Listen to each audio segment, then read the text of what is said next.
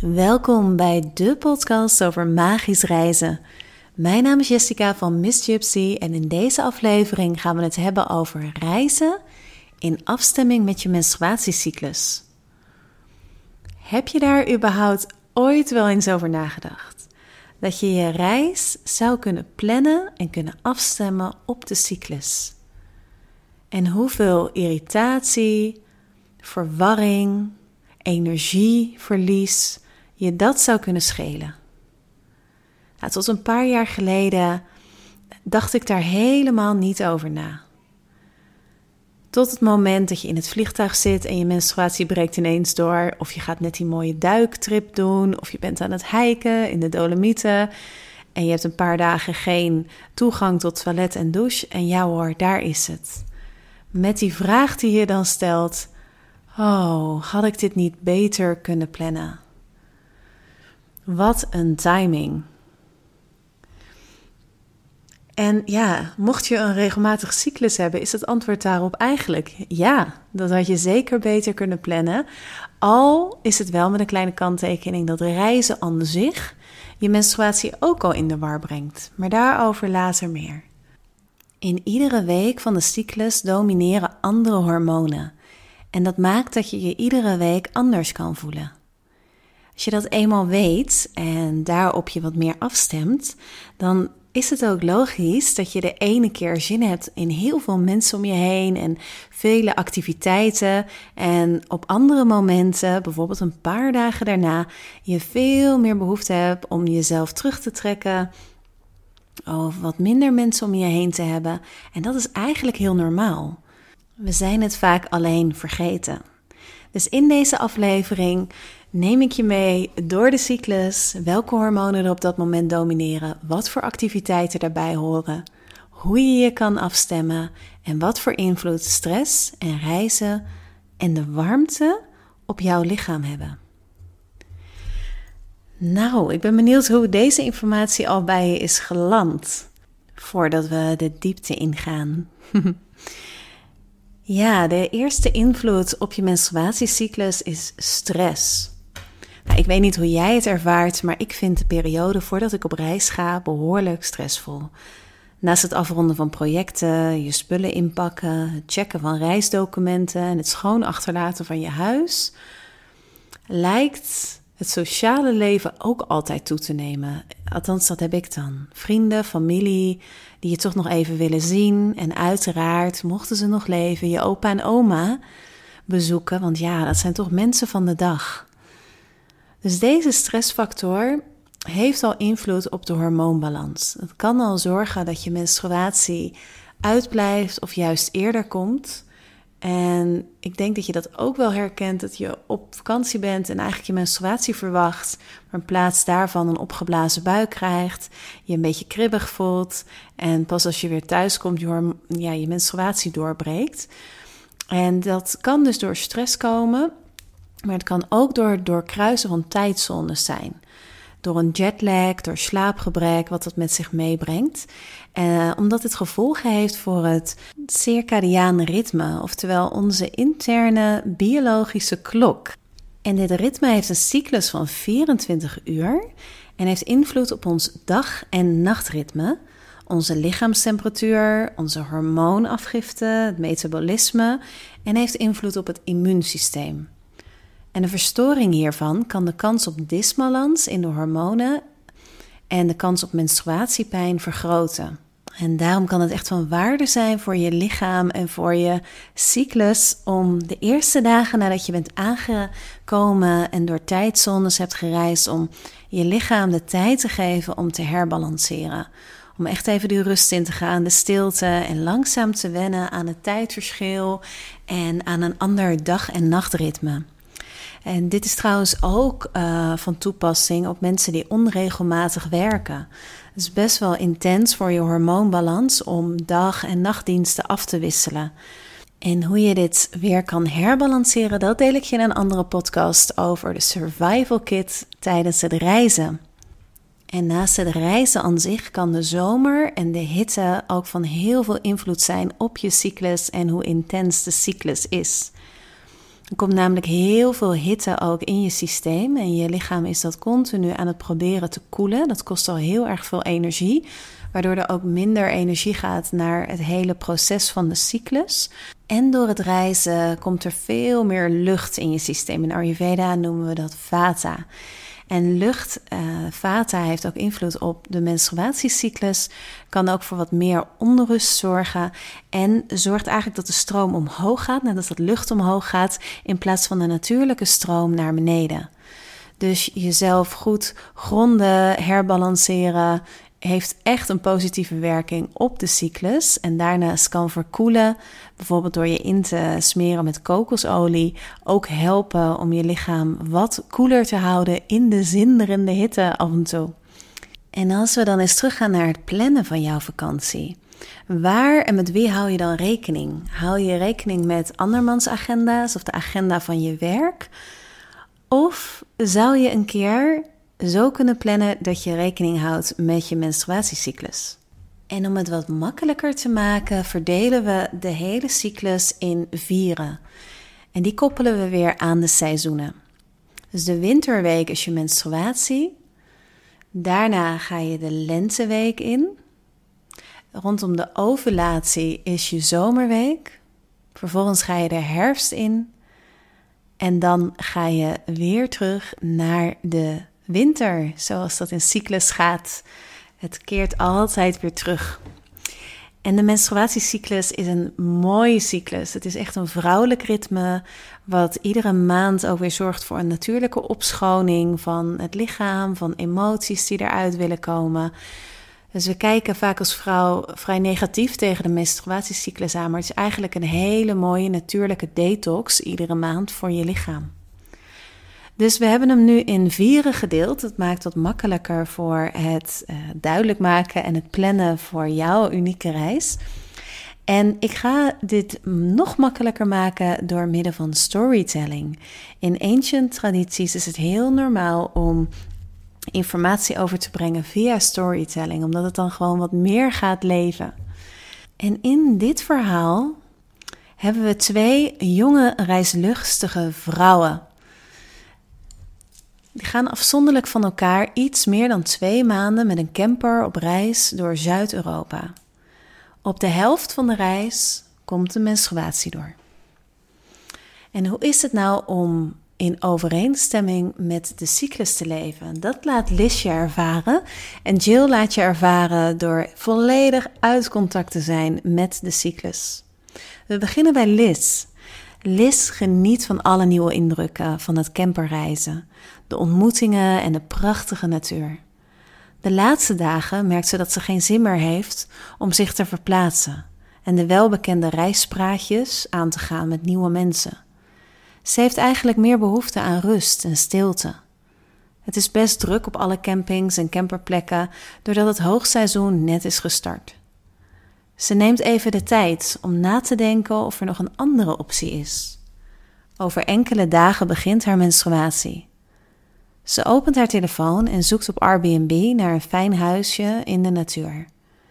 Net voordat ze het huisje ingaat, slaat ze voor een week gezonde boodschappen in en installeert zich voor de aankomende week. Ze verheugt zich om eindelijk dat mooie boek te lezen en haar favoriete serie te kijken, zonder dat ook maar iemand haar lastig valt. Reizen zonder overeenstemming van je cyclus. Jill heeft eenzelfde reis gepland en wil zoveel mogelijk van Zuid-Europa zien. Ze verplaatst zich dagelijks door de mooiste gebieden en wil het liefste surfen en hiken. Als ze wordt meegevraagd voor een gave hike van vier dagen in de Pyreneeën, stemt ze daar enthousiast mee in. Wild kamperen en hiken zijn haar grote liefde. Ze merkt wel wat kramp, maar, maar negeerde dat. Tijdens de hike wordt ze overvallen door een enorme vermoeidheid en irriteert zich aan de medehikers. De zogenaamde grappige opmerkingen over haar slechte conditie raken haar meer dan ze zou willen. Kronkelend van de krampen in haar buik probeert Jill de slaap te vatten.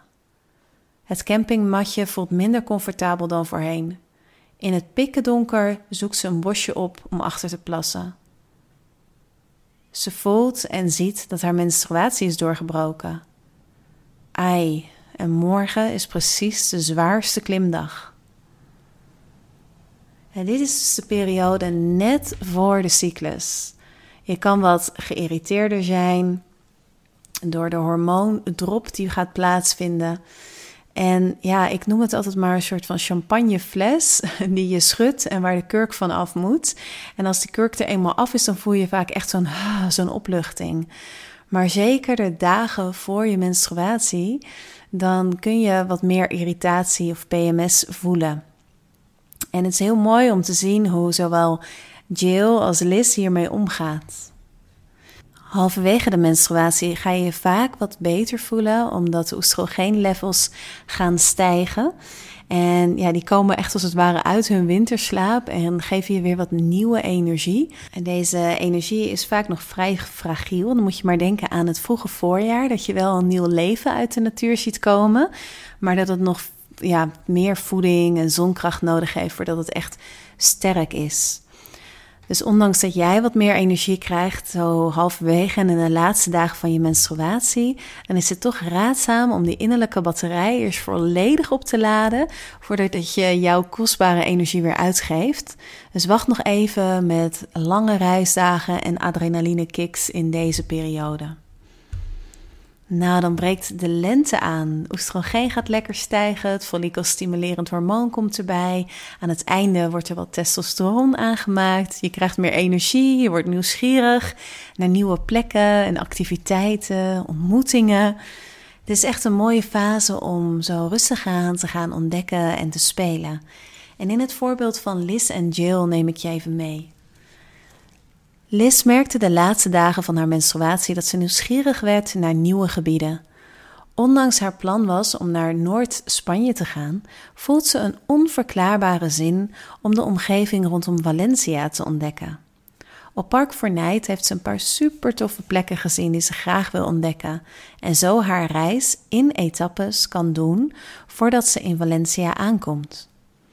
Door de kortere afstanden van slechts twee uur rijden per dag heeft ze meer tijd om de plekken en mensen te leren kennen. Waaronder een hondenopvangplek waar ze naast kan kamperen. Hier wordt ze op slag verliefd op Rover, een vier maanden oude vuilnisbakpuppy. In haar menstruatieweek had ze net bedacht hoe leuk het zou zijn om haar leven te delen met een trouwe viervoeter. Ze besluit dan ook om Rover te adopteren en samen verder te reizen. Dan gaan we over naar Jill, die nog aan het hiken is. Jill heeft de hike overleefd. Ondanks dat het een mega gave tocht was, voelt ze zich uitgeput. Na het afscheid nemen van haar medehikers rijdt ze naar de eerste de beste camping om zich te kunnen douchen en een nacht goed te slapen. Ondanks haar vermoeidheid wil ze toch graag doorrijden naar Portugal. Ze heeft afgesproken wat mensen te ontmoeten die daar nog maar drie dagen zullen zijn. Het is even doorknallen, maar na tien uur zou ze op de plek van bestemming aankomen en in ieder geval nog twee hele dagen met ze door kunnen brengen. Let's go! Nou, je ziet hier al het verschil tussen Jill die uh, haar menstruatie en haar vermoeidheid totaal negeert en zo graag mogelijk haar volgende plan inzet en dat kleine beetje nieuwe energie dus uitgeeft. En Liz die haar reis uh, op gevoel, vaak rondom het einde van je menstruatie wordt je gevoel ook heel sterk en je intuïtie de andere kant op stuurt en daar dus een hele mooie ontmoeting heeft met een trouwe viervoeter. Daarnaast haar reis dus in etappes doet om haar energie te sparen. Ja, en dan zijn we in het volgende seizoen aangekomen, de zomerweek. In de zomerweek zou je het gevoel kunnen hebben dat je de hele wereld aan kan. Je hebt een overdreven zonnige bril op en alles is mogelijk. Dit komt door de aankomende ovulatie, de testosteron die aangemaakt wordt. Biologisch gezien zorgt deze voor een enorme aantrekkingskracht. Je bent tenslotte vruchtbaar in deze periode en je gaat onbewust op zoek naar connectie, aandacht, aantrekking. En je innerlijke batterij loopt vol met oestrogeen, testosteron en nog wat bijhormonen. Dit is dan ook een mooie tijd, aangezien je lichaam veel meer energie in zich draagt, om net wat meer van jezelf te vragen. Dus als je wel die hike wil doen of een lange zwemtocht wil maken of je wil verbinden met mensen en wat meer socialere contacten aan wil gaan, dan is dit echt het moment, het zomerseizoen. En hoe zullen Liz en Jill het doen in de zomer? Laten we eens teruggaan naar Liz. Liz regelt samen met de hondenopvang het hondenpaspoort en ziet geen enkele beren op de weg. Alles wat haar voorheen tegenhield om verantwoording te dragen voor een hond is gewoon uit het raam gevlogen. Ze geniet van de kleine rover die nog een hoop tijd en aandacht vraagt. Net buiten Valencia wordt er een festival gegeven, waar ze graag naartoe wil. Liz voelt zich normaal te verlegen om alleen naar zo'n festival te gaan, maar nu ze met Rover is, voelt ze zich wat minder alleen. Eenmaal aangekomen is de fijne sfeer al voelbaar. Akoestische live muziek door singer-songwriters, leuke kraampjes en gezond eten. De temperatuur is in de vroege ochtend goed te doen. Liz voelt zichzelf verzekerder dan normaal en kletst met wat mensen. De overige uren aanschouwt Liz het festival onder de schaduw van een grote boom. Waar de aantrekkelijke David haar aanspreekt op haar schattige hondje. Uren vliegen voorbij en tegen de avond besluiten ze morgen samen te lunchen bij de haven van Valencia. Gaan we naar Jill. Jill staat extra vroeg op om de lange reis in één keer af te leggen.